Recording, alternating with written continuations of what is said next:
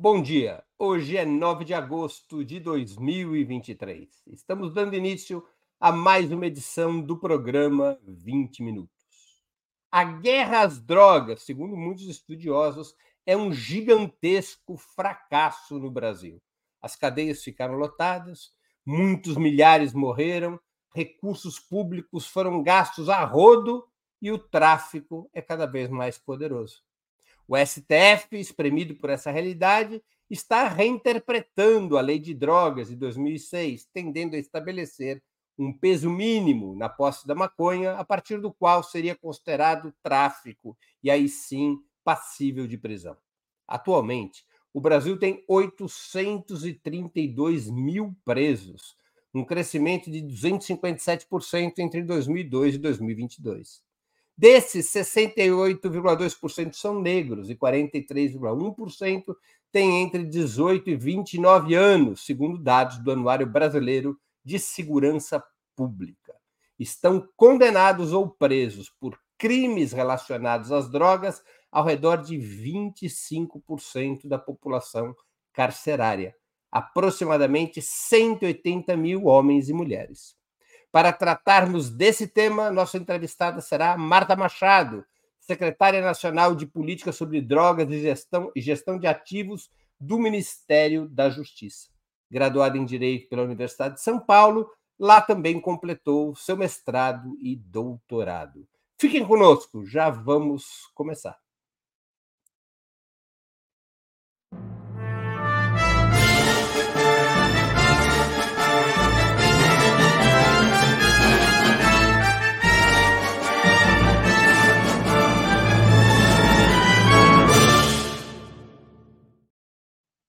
Bom dia, Marta. Muito obrigado por aceitar nosso convite. Uma honra ter sua presença no 20 Minutos. Olá, Breno. É um prazer te rever e uma honra ter espaço aqui no seu programa. Marta, qual é o balanço que você faz da lei de drogas aprovada em 2006 durante o primeiro governo Lula?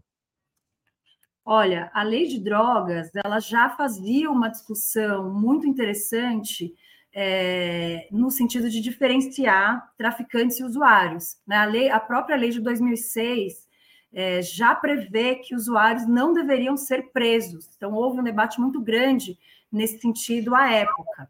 Então, a pena aos usuários eram penas de advertência, eram de outros tipos, né? penas é, diferentes, advertência, trabalho comunitário, te, é, é, penas que não implicavam encarceramento, porque naquele momento a gente tinha o entendimento de que o encarceramento, o usuário precisa ser tratado, precisa, precisa ter acesso aos serviços, e o encarceramento é, reduz esse acesso e causa uma série é, de problemas por si só. A questão, né? Então, a, a pena naquela época, a, a, lei naquela época fazia esse, esse, tinha esse entendimento. O problema foi como a lei foi sendo aplicada ao longo desses anos, né? Essa distinção funcionou muito pouco houve muita insegurança jurídica em relação a essa distinção.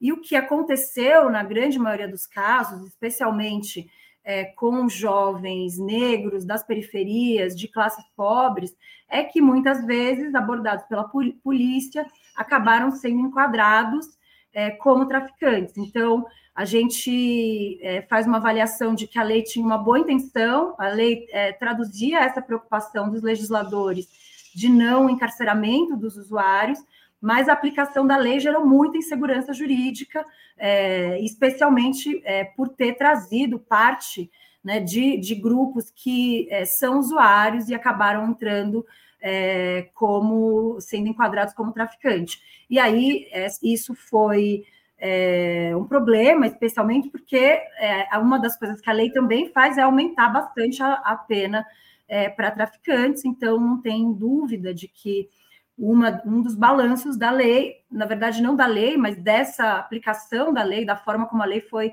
operacionalizada pelo sistema de justiça, foi o aumento exponencial do encarceramento. Qual, qual, qual foi o problema na operacionalização da lei? A previsão de que a arbitragem entre usuário e traficante era da polícia? É, na verdade, a lei não traz essa diferenciação, né? A lei não. A gente tem diferentes modelos é, de diferenciação, alguns é, pelo mundo, né? Alguns mais focados em quantidades, outros analisam é, circunstâncias, né? Outras circunstâncias além da quantidade. É, o problema é que essa lei não trouxe nenhuma é, indicação é, e nenhuma baliza para o juiz fazer essa diferenciação.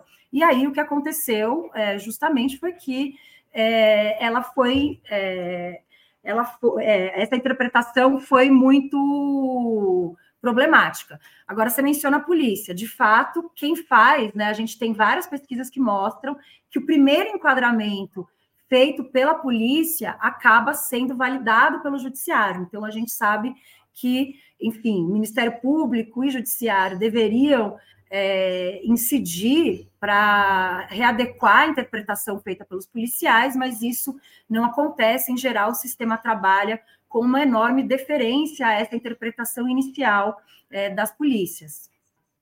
Muitos países no mundo, incluindo os Estados Unidos, incluindo estados dos Estados Unidos, foram para um caminho diferente da lei de drogas aprovada no Brasil. Nos últimos anos, vários países repito, vários estados dos Estados Unidos também têm aprovado medidas de legalização das drogas, reconhecendo o completo fracasso da chamada guerra às drogas, também adotando políticas de regulação da produção e da venda desses produtos, junto com programas de saúde pública.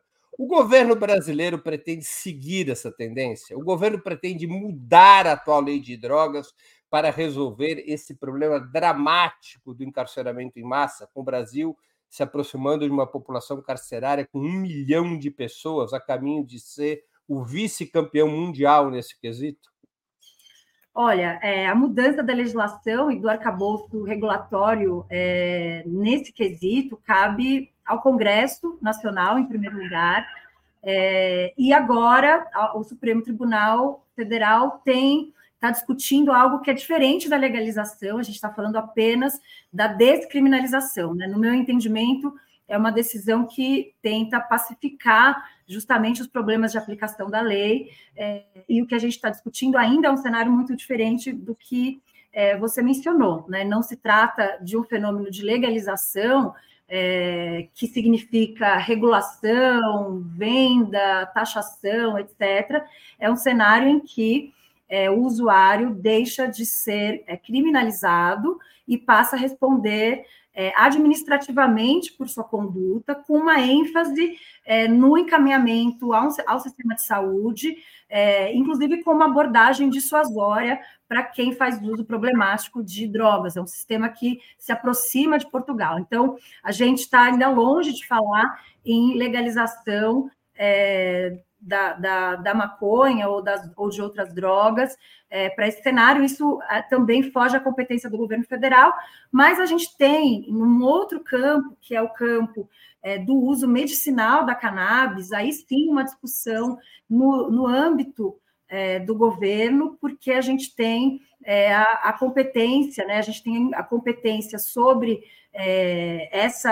essa questão do uso medicinal é compartilhada entre a Anvisa, Ministério da Saúde, Ministério da Agricultura, no que diz respeito a plantio, e é um tema que aqui no, na, na Senad, na Secretaria Nacional de Políticas sobre Drogas, como nós presidimos o CONAD, que é o Conselho Nacional de Políticas sobre Drogas, e a gente tem representação é, de todos os ministérios, mais sociedade civil, é um conselho paritário, também é um tema que a gente vai discutir é, aqui no CONAD, mas aí a gente está falando só dessa parte da questão que é a cannabis medicinal.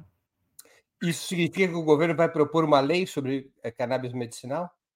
Não, a, a, na verdade, existe uma lei tramitando no Congresso e existe uma série, é, então esse, esse, essa regulação ela pode avançar né, e ganhar estatura de lei, mas há uma série de regulações administrativas no âmbito é, da Anvisa. Então, a gente está aqui no, no, no, governo, a gente está trabalhando é, para discutir a regulação administrativa. Então, Anvisa, Ministério da Saúde, Ministério da Agricultura, quais são que, os avanços que já aconteceram, né?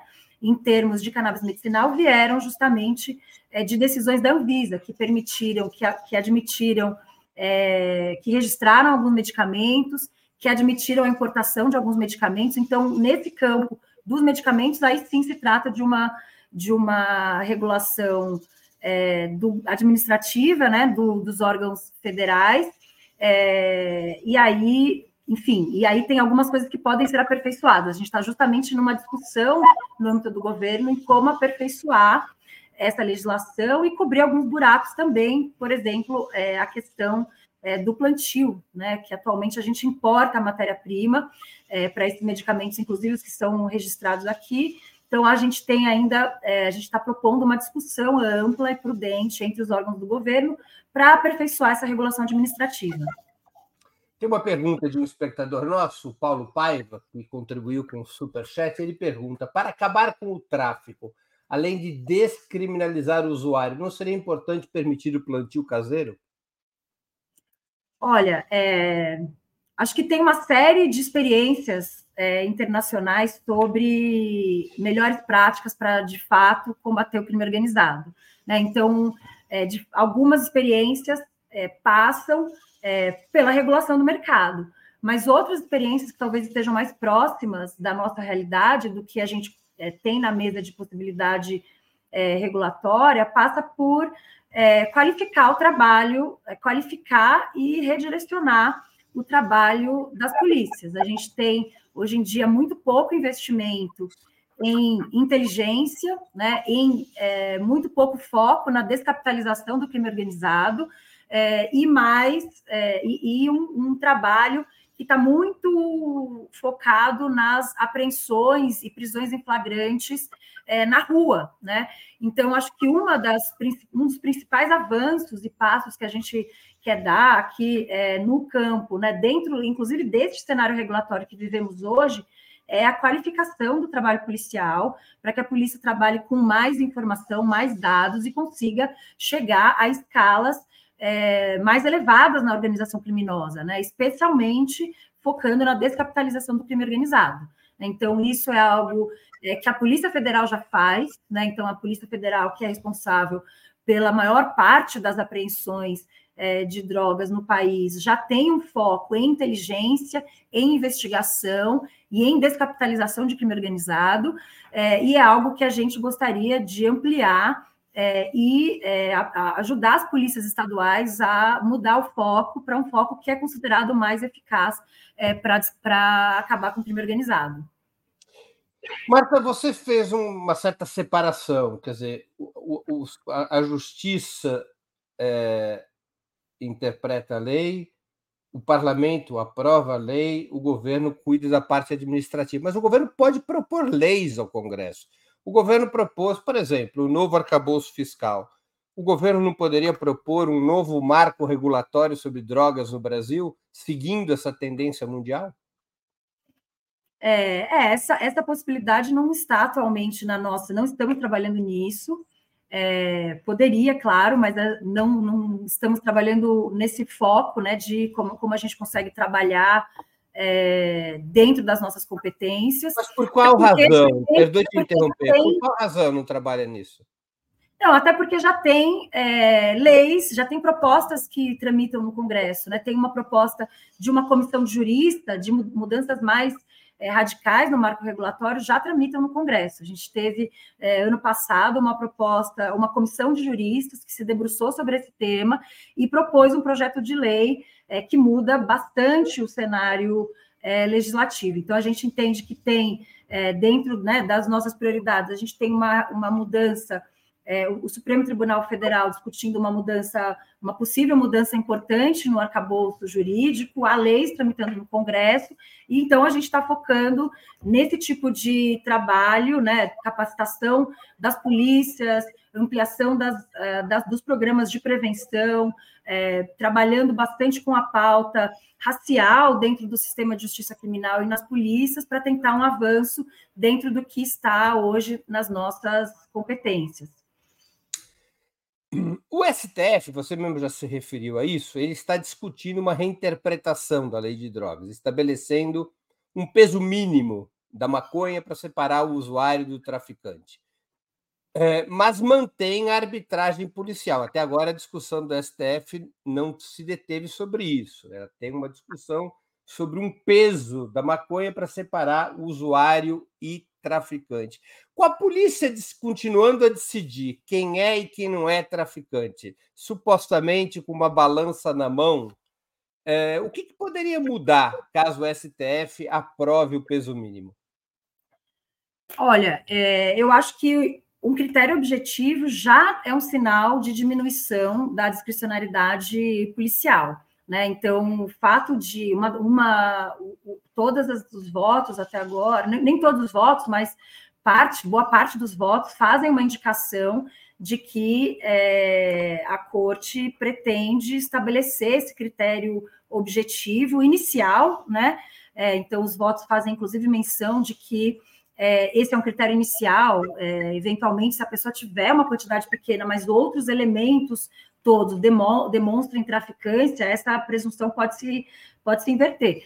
Mas, então, acho que esse é um avanço para diminuir a discricionariedade é, policial. Acho que uma outra questão muito importante, que acho que isso está dentro, dentro das nossas é, atuações, né, competência, é qualificar as perícias. A gente tem um grande problema é, das perícias no país, laboratórios, nem todos os estados contam com laboratórios adequados, é, com é, peritos é, qualificados. A gente está trabalhando bastante nisso para que não seja, né, para que todos os processos sejam bem instruídos, com perícias competentes. Justamente isso é um outro elemento que diminui a arbitrariedade, qualifica a prova é, no processo no processo penal.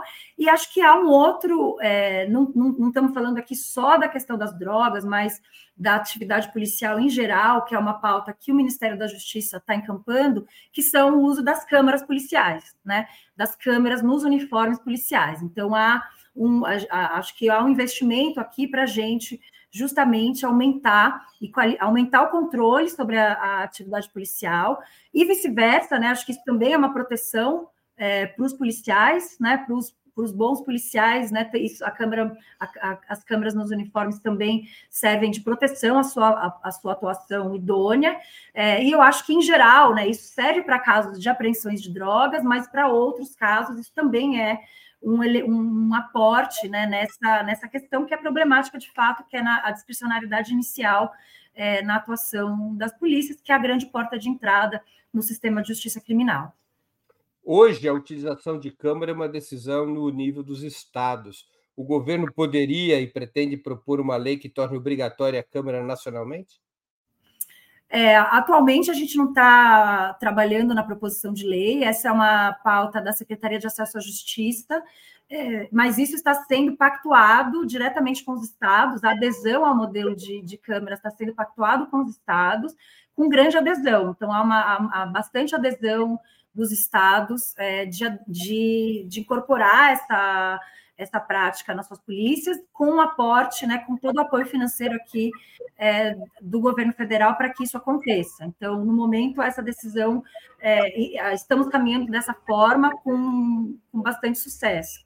Temos um, um caso um caso é, exemplar está sendo justamente a Polícia Rodoviária Federal, né, que está se tornando um piloto para adoção é, de, de câmeras em todo o seu efetivo. Também. Se o peso mínimo decidido pelo STF for baixo, entre 25 e 60 gramas, parece ser a discussão, não haveria uma clara discrepância social com o comprador de classe média se livrando da prisão, porque compra pequenas quantidades, mas levando ou continuando a levar os pequenos traficantes, em geral pobres e negros, para trás das grades? É, eu acho que assim, esse o problema é, da seletividade racial é, do sistema de justiça criminal é um problema estrutural que acho que, que, enfim, a gente não vai conseguir resolver, né? O Supremo Tribunal Federal tem dado passos importantes nesse caminho, no reconhecimento é, das questões do racismo institucional do sistema de justiça criminal, mas é muito difícil que a gente resolva esse problema completamente com essa, é, com essa decisão. É, de qualquer maneira, assim, não quero entrar na, na, no que seria uma quantidade adequada ou não. Há alguns estudos, inclusive, que foram recentemente lançados com cenários. O IPEA lançou um estudo recente é, com esses cenários de o que seria quantidades razoáveis ou não. mas eu acho que a sua, a sua Esse pergunta. Estudo fala de que quantidade? Oi? Esse estudo do IPEA fala em qual quantidade? Fala em quantidades, traça cenários, né? Então, um cenário de é, 25 gramas teria um cenário é, razoável. A gente tem, a gente tem decisões, inclusive, é, decisões que estabelecem abaixo, que, abaixo de 25, que é muito problemático, mas traça cenários até 100 gramas, que, segundo o estudo, seria o ideal, porque trabalha com uma certa decisão de provisionamento de usuários. Mas o que eu ia mencionar é que tem, a gente tem o caso do México, que acho que é um grande alerta é, interna, é, em, em, termos de direito comparado, que foi a fixação é, de, de, quantidades é, muito baixas, é, não me lembro com exatidão, mas com certeza me, menores que, que 25 gramas de maconha, e isso gerou o efeito inverso, né? O efeito de praticamente gerar uma presunção de traficância para usuários. Então, acho que tem um alerta de direito comparado importante para pensar justamente as questões da quantidade. Por falar em direito comparado, qual é o modelo de política de drogas que você acha que deveria servir de referência? Países, modelos que foram adotados por países, qual você deveria ser a referência? Olha, no, no cenário que a gente é, trabalha hoje, que é um cenário de descriminalização, né, não legalização, a, acho que temos internacionalmente uma grande referência, que é o modelo português, né, que é um modelo que fez esse movimento, é um país que fez esse movimento há mais de 20 anos atrás, em 2001. É, a gente, então, tem uma série histórica de estudos que mostram que é, algumas questões é, que são que hoje em dia funcionam é, como um grande receio da população, que é aumento é, de usuários, uso indiscriminado de, de drogas, aumento né, de criminalidade, isso não aconteceu em Portugal. É um modelo bastante prudente, porque o usuário é encaminhado por uma câmara técnica, né, que tem como primeira, primeira preocupação a saúde do usuário, há um encaminhamento para um é, para um processo, é um, é modelo dissuasório, né? Então, dentro do sistema de saúde, né, há um plano, é construído um plano com essa pessoa para que ela, aos poucos, né, deixe de consumir drogas em níveis abusivos, né, em níveis que fazem mal à própria saúde, é, e há um, um, acompanhamento, então, de longo prazo, né, o compromisso que essa pessoa tem não é o de abstinência imediata, né, porque sabemos também que os modelos de abstinência imediata não funcionam, né, elas, eles fazem, é, é, há muita pouca aderência diversos tipos né, de usuários, pessoas que encaram o modelo de abstinência imediata, mas outros que fazem redução progressiva do uso. Então, é um modelo que tem é, em sua, né, tem em sua, em sua em seu centro a preocupação com a saúde, um atendimento continuado, uma construção de um plano de, de tratamento é, sobre a dependência que vai sendo acompanhado e o usuário tem o compromisso de acompanhar o tratamento. Né? Caso não acompanhe, aí sim há uma possibilidade de uma penalidade administrativa. Então, é um modelo que é uma referência para cenários como é, o que é, estão colocados hoje na mesa, que é o de descriminalização e não de legalização. A lei atual não cria problemas para o sistema de saúde pública? Por exemplo, na prevenção da AIDS, é famoso o caso do ex-secretário de Saúde de Santos, que depois foi prefeito da cidade, o petista Davi Capistrano Filho, que mandou distribuir a rodo seringas descartáveis na cidade entre grupos de viciados e acabou com um processo aberto pelo Ministério Público por incitação ao crime. Essa situação poderia se repetir hoje à luz da atual legislação? Olha, essa é uma interpretação que é muito afastada é, da, do que se entende hoje em dia por redução de riscos e danos. Né? A política de redução de riscos e danos é uma política validada inter, internacionalmente, recomendada pela Organização Mundial da Saúde, é, pelo que, pelos parâmetros né, da, é, da ONU, inclusive, a gente tem regulamentações do Ministério da Saúde né, que apontam a redução de riscos e danos é, como uma medida adequada do ponto de vista e recomendada do ponto de vista da saúde pública, é muito é, distante, né? É, o cenário de um cenário de incitação ao crime. É claro que é, interpretações, né? heterodoxas da lei podem acontecer, é, aconteceram recentemente em uma com uma organização de redução de danos é, em Pernambuco, que também é, se vê é, respondendo a um inquérito por incitação ao crime, mas eu entendo que é uma figura jurídica muito longínqua do que a gente vê é, em práticas de redução de danos, que são práticas recomendadas do ponto de vista da saúde pública, inclusive regulamentada no nosso país por resoluções do Ministério da Saúde. A situação da Cracolândia em São Paulo ela é muito simbólica do problema das drogas no país. Está sempre no noticiário, é sempre um assunto, especialmente na capital aqui de São Paulo, um assunto dramático. Sobre a atual lei, ela pode ser integralmente enfrentada como uma agenda de saúde pública? Qual o programa para lidar com cenários como o da Cracolândia que se espalham pelo país? Sim, a gente, eu acho que a Cracolândia é um exemplo, né, de, de uma discussão é, de que o uso de, de drogas, em, muitas, em muitos casos, está associado a uma série é, de, vulnera, de vulnerabilidades. Né? Então, as, as pessoas, a, o uso de drogas não é o problema, muitas vezes não é o problema central daquela pessoa. Ela não tem moradia, ela não tem comida, ela passa fome, ela passa frio, ela tem é, o risco de violência, mulheres especialmente, né? Dormindo na rua, tem riscos de é, violência sexual, violências de todo tipo, inclusive é, policial, né? Então a droga chega nesse, em pessoas com esse grau de vulnerabilidade como um problema, uma questão a mais, muitas vezes, para é, apaziguar né, para todo, todo esse cenário.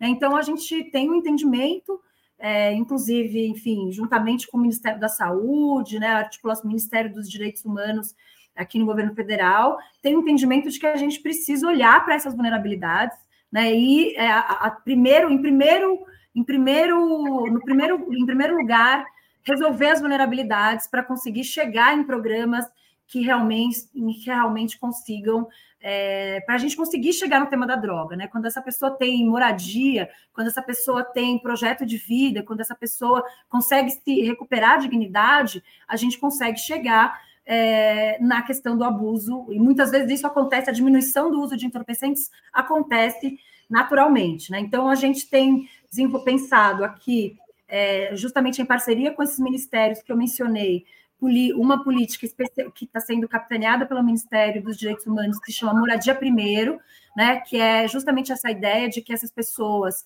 é, precisam primeiro de um lugar para morar, e, aos, e, são acompanhados por equipes multidisciplinares. A gente ouviu, é, a gente ouviu um relato recente é, de uma pessoa que disse, agraciada por um programa, a gente tem experiências nacionais, a cidade de Franca já a gente teve, enfim, o programa Braços Abertos, já tinha uma espécie de um aluguel, aluguel social, a gente tem algumas experiências no país que prevêem esse tipo é, de, de acolhimento. É, Franca tem um programa de moradia primeiro, isso é uma, é, é uma, uma tecnologia de política pública para lidar com quadros muito é, acentuados de cenas de uso como esse.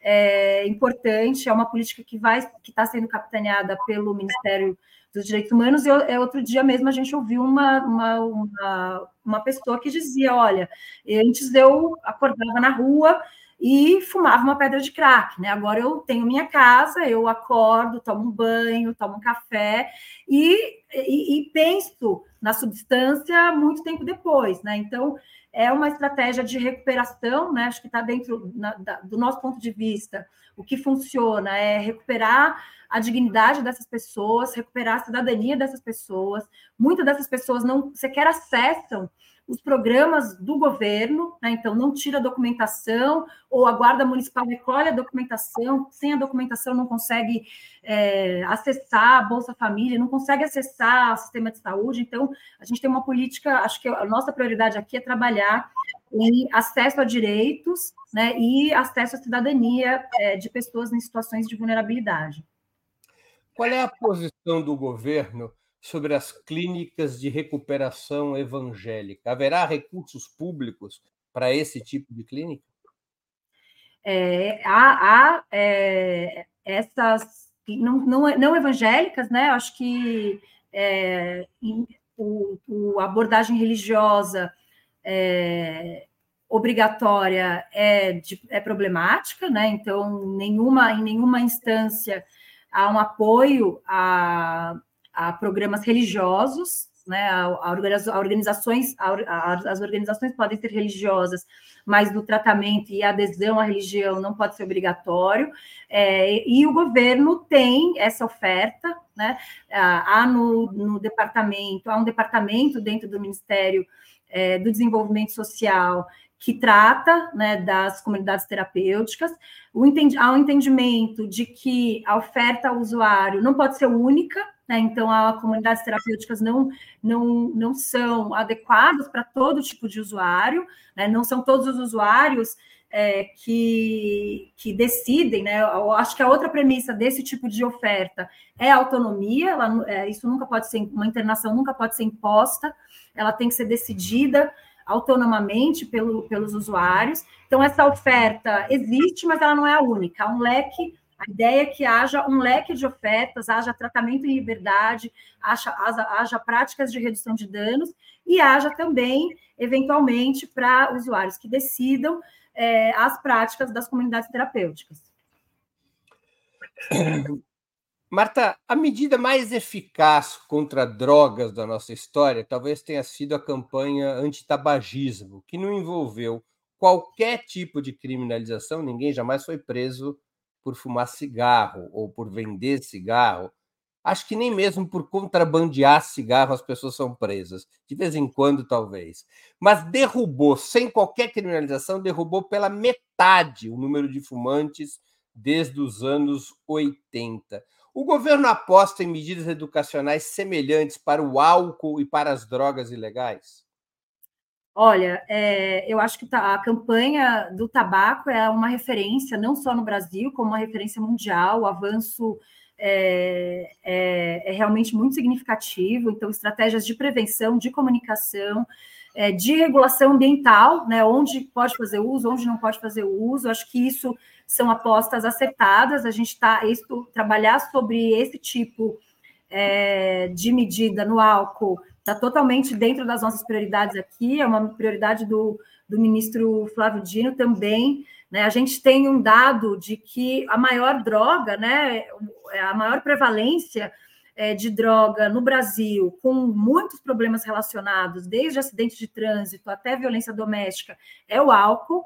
Então, é uma, é uma prioridade trabalhar é, o álcool e, e, discutir a regulação do álcool. Né? A gente teve um avanço é, na primeira fase da reforma tributária, que foi é, a possibilidade de um, de um imposto especial para substâncias, né, para produtos que fazem mal à saúde, álcool incluído. É claro que agora, na nova fase, tem uma discussão sobre alíquota, mas isso é uma prática é, interna recomendada internacionalmente, maior taxação, aumento de, de preço é, e outras medidas de regulação ambiental, né, como o que aconteceu com, com o tabaco, além de campanhas, amplas campanhas de prevenção, então a gente está trabalhando fortemente com isso no campo do álcool, a gente sabe no, que no campo das drogas ilícitas embora seja também nossa prioridade focar em prevenção, em campanha, em comunicação, em informação, né? A gente retoma nesse governo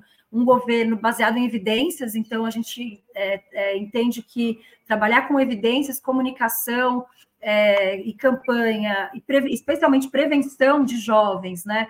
A, a, as drogas ilícitas é, é uma prioridade, mas aqui a gente não está falando de um mercado lícito com regulações apenas de propaganda e venda. A gente está falando também né, da existência de um, de um mercado, de uma, de uma legislação criminal que tem também aí seu papel.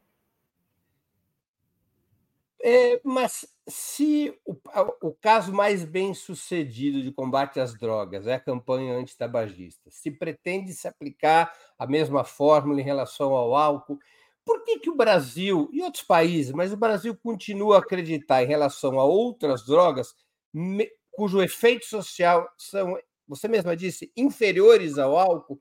Por que, que em relação a outras drogas o Brasil continua insistindo no, proibicion, no proibicionismo? Olha, eu acho que é, talvez, é, acho que o debate, né, acho que qualquer mudança regulatória é, tem que acompanhar um debate na sociedade, né? Então, acho que não adianta uma mudança de cima para baixo que impõe paradigmas é, que a sociedade não está preparada. Né? Então, eu acho que a gente tem um caminho longo ainda para discutir junto com a sociedade sobre o modelo é, das drogas. A gente enfrentou sobre o melhor modelo de, de pensar as drogas, a gente, a gente enfrentou um, anos, décadas, né, é, de campanhas proibicionistas que têm um efeito é, na moral, né, nas, nas crenças sociais, e eu acho que a gente ainda não caminhou, não avançou muito nesse debate, a gente, ao contrário, né, vive um modelo hoje, né, muito polarizado, com muitos tabus, né, um, os debates é, sobre drogas é um debate é, difícil de se fazer na sociedade. Eu acho que uma das nossas, é, enfim, uma das coisas que a gente gostaria de investir, já está caminhando nesse sentido, é de é, explorar o debate, ampliar é, o debate, né, fazer um debate. Como é que a gente atua na comunicação? Acho que aí a gente tem parceiros no campo da comunicação são essenciais. Como é que a gente faz um debate hoje sobre drogas menos moralizado, menos moralizado e com, com base em evidências, com base em modelos comparados, com base em pesquisas.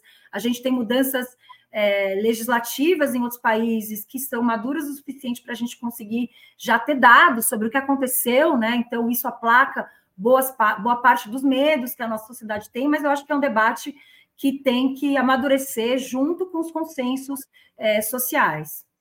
Mesmo sem propor uma nova lei, o Ministério da Justiça, o governo brasileiro, pretende organizar o debate sobre proibicionismo?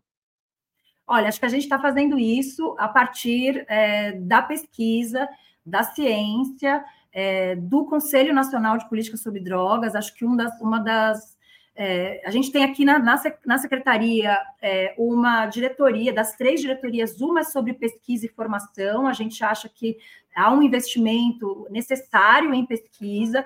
A gente está fazendo, então, a gente está dando vários passos nesse sentido, né, de ter mais evidências, mais pesquisa, mais debate esclarecido. É, acho que esse é um antídoto é, para a moralização excessiva do debate. A gente está firmando uma parceria agora com a CAPES para um grande programa é, de bolsas no país é, sobre no, em, em diversas temáticas de política sobre drogas. A gente tem um projeto aqui que é um centro de estudo sobre política sobre drogas. Então, acho que investir em pesquisa, em formação, em capacitação é uma, da, é uma das prioridades mas também é, na qualificação, né? A gente reavivou o Conselho Nacional de Política sobre Drogas, é, que existia é, existia antes, né, num decreto de 2006, em que ele já tinha, já contava com entidades da sociedade civil. É, ela, ele, no modelo de indicação, o ministro da Justiça indicava experts em determinados assuntos, então já tinha uma participação social. Essa participação social foi totalmente eliminada no governo passado, né? assim como todos os outros conselhos, é, o CONAD também sofreu essa sofreu a ausência da sociedade civil é, nas suas cadeiras. O, o, conselho se tornou um conselho meramente burocrático, em que as coisas eram aprovadas de maneira muito burocrática. Então, a gente está também apostando é, no conselho, né, que agora é paritário, a gente mudou, reformulou, né? O presidente Lula, é, nos 100 dias de governo, assinou um, um decreto de um novo CONAD, no modelo inovador, em que há eleições é, para representantes da sociedade civil. Né? Então, o único conselho que, que, atualmente fazia isso era o Conselho Nacional de Direitos Humanos, e agora o CONAD também tem é um conselho paritário em que tivemos é, processos eleitorais nesse primeiro semestre, então ele, fizemos chamamento público de organizações que se, que se cadastraram para serem votadas e votarem. O processo eleitoral é, aconteceu de maneira tranquila, com ampla participação social, e agora a gente está se preparando para instalar de novo o CONAD, né, que é um órgão, é um locus muito qualificado de promover esse tipo de discussão, de, é, de discussão sobre regulação, sobre inovação, sobre é, porque ele traz é, órgãos, né, traz a representação dos diversos ministérios envolvidos e, da, e uma presença muito forte da sociedade civil. Então, a gente acredita é, que o CONAD vai ser um, um, espaço privilegiado.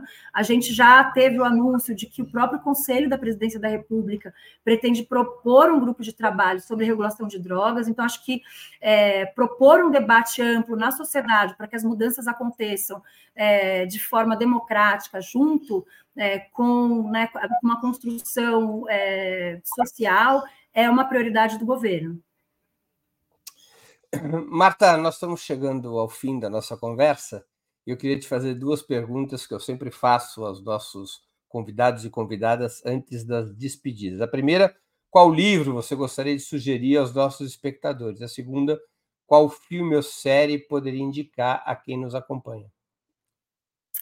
É, eu acho, bom, como livro, é, eu proporia, eu indicaria o livro Encarceramento em Massa, da Juliana Borges. Eu acho que ela toca em várias das questões que, que a gente conversou aqui, sobre viés racial do sistema de justiça criminal. Acho que é um livro que coloca esse problema, né, o, o racismo estrutural do sistema de justiça, como chegamos até aqui. Eu acho que é um livro importante para entender a situação do país.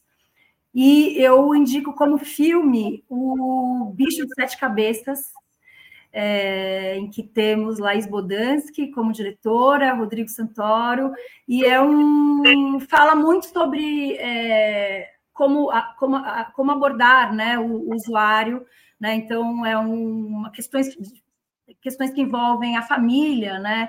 Então, é um usuário que é encontrado pela sua família com pequena quantidade de maconha e encaminhado a um hospital psiquiátrico. Acho que ele também, acho que tem várias questões que a gente conversou aqui que perpassam esse filme, tanto né, as, a, o sofrimento das famílias e o desespero de famílias que também acabam apontando, acabam levando a soluções é, que geram uma série de danos à saúde, né, tratamentos inadequados aos usuários, as questões dos, das internações involuntárias. Eu acho que esse, esse, esse filme é um filme que marca esse debate.